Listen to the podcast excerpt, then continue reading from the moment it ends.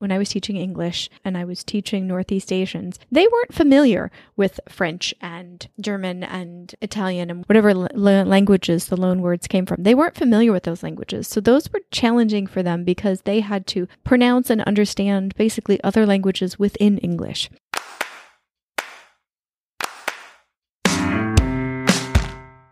Hey there, welcome to the Diabets podcast. This is Stephanie. I'm your host in this podcast. In the madness that is NaPodPoMo, which we'll just call it International Podcast Posting Month, which is where myself and a lot of other podcasters are posting an episode every day in the month of November. Yes, I said every day because we are crazy people that like to move our craft forward in the most destructive way possible. so, this is one of those 30 episodes. This is going to be a reflection on the guest episode that we just had for uh, Lisa part one and Lisa part two on typing and reading to some extent uh, Japanese and all of its three glorious scripts. Lisa talked about writing, I should say typing, in the three scripts in Japanese on both a mobile phone and a laptop. And if you haven't listened to her two mini episodes yet, please go back. They are the previous two. She also talked about reading Japanese, uh, but I really am fascinated with both of those things, and namely the scripts.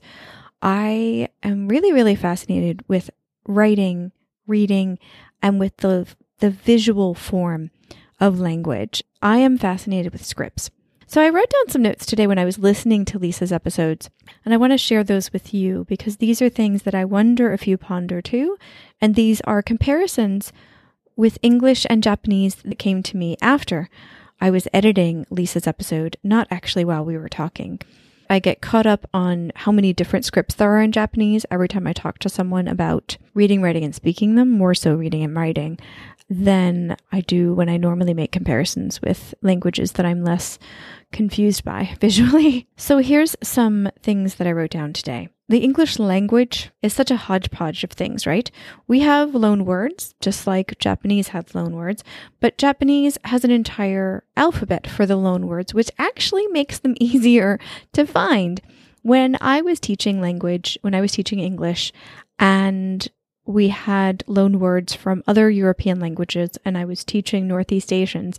They weren't familiar with French and German and Italian and whatever loan words they came from, whatever l- languages the loan words came from. They weren't familiar with those languages. So those were challenging for them because they had to pronounce and understand basically other languages within English. So actually, now that I'm thinking about it, having an entire script that tells you this is a foreign word sounds like it gives you a cultural insight into the this is not from here, which in some level sounds a bit us them, but on the other hand, sounds like a good heads up, considering, I mean, let's think about this. Are there any languages that don't have loan words from other languages? I would bet that there are few or zero languages that don't have loan words from other languages. It's what we do when we talk to other people. We take on words and phrases and even expressions and all kinds of things. We share more than just food and smiles. We share language, so maybe it is actually helpful to have a different script for that.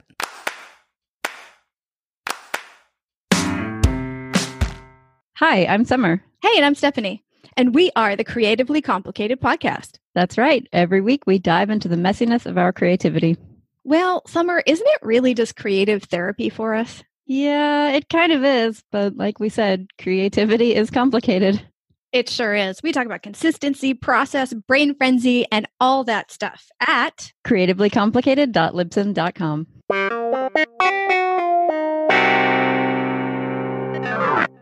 The other thing I was thinking about is the uh, International Phonemic Alphabet, IPA, for the language geeks out there. Now, for most of us who grew up with the English language as our native tongue or first language or one of our first languages, the main thing you're going to know that from is the dictionary.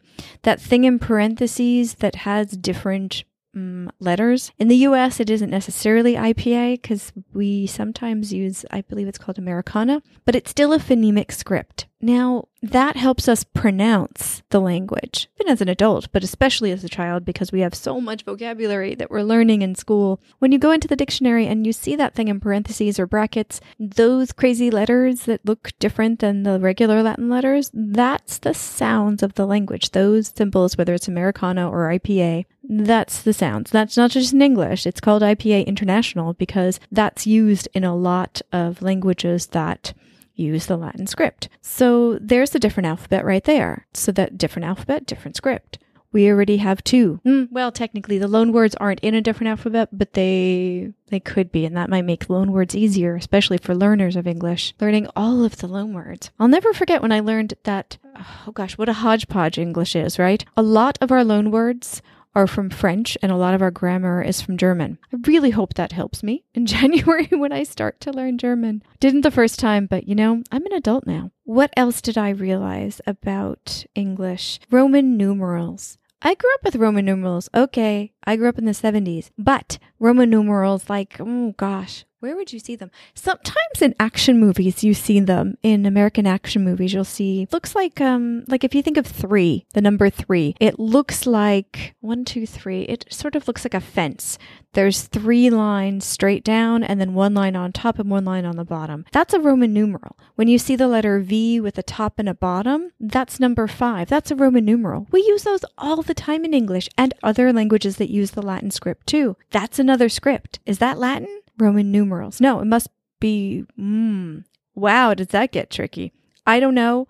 I'm not going to research that because I'm posting every day this month. Are Roman numerals part of the Latin script? I don't know. My head slightly hurts, but seriously, it looks quite different than the Arabic numbers. Another script, folks. Arabic numbers is actually what we use in English, right?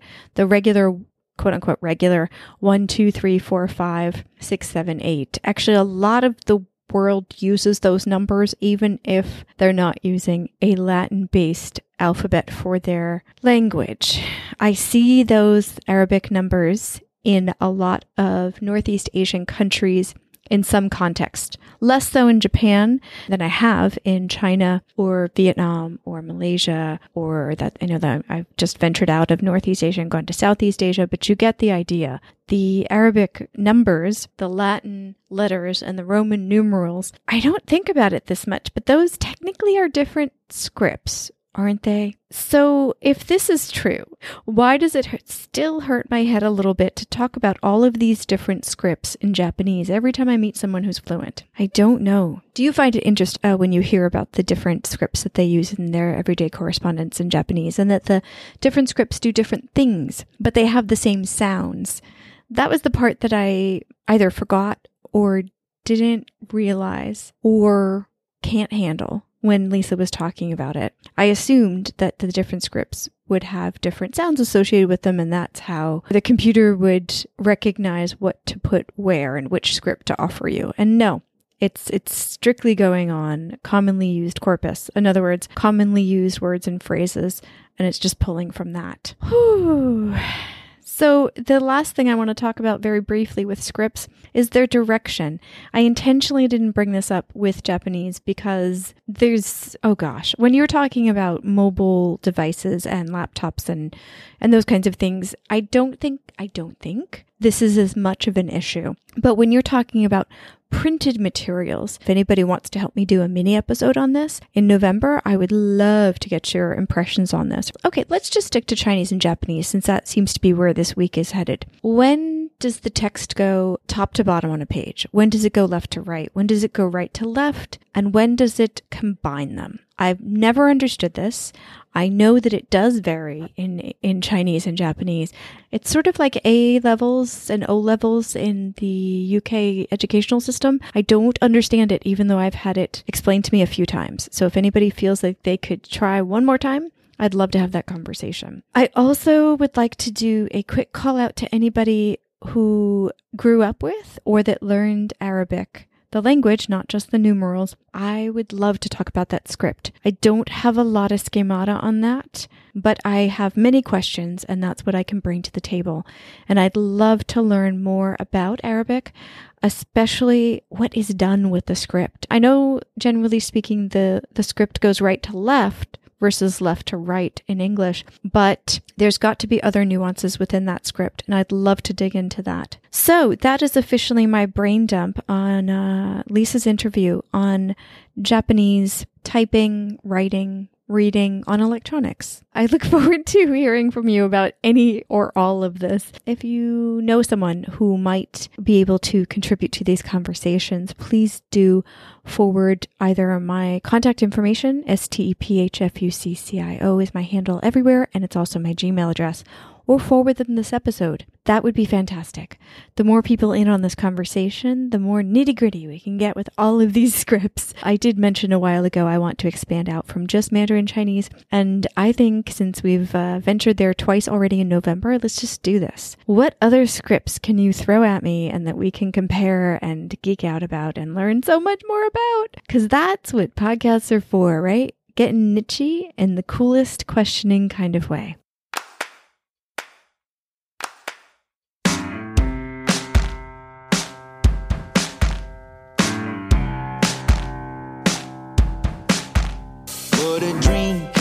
What a lazy life you lead when you sleep all day long. Don't you know you're doing wrong? But success, can guess. Always happy to do less. An excuse every day. How you gonna earn your way in the grass? Can't you see all your blooming vanity? So in love with yourself before anybody else. Wear a mask that you bought. Never stumble on a thought till your beauty is gone like the whore of Babylon. Well, I hope you figure it out before you wind up getting served.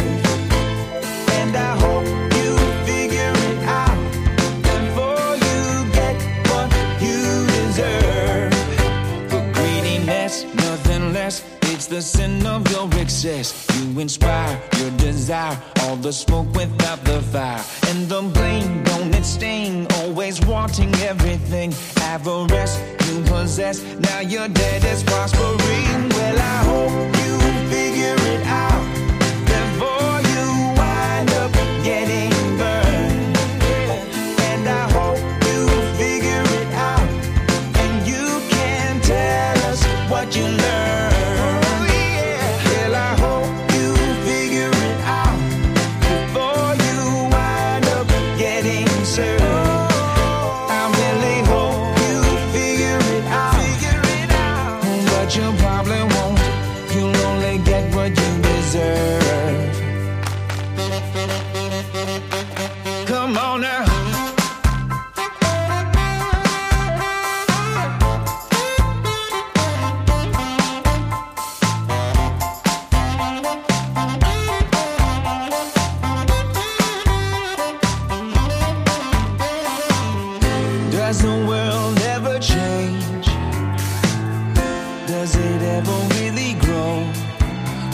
It just turn around and remain always in the status quo?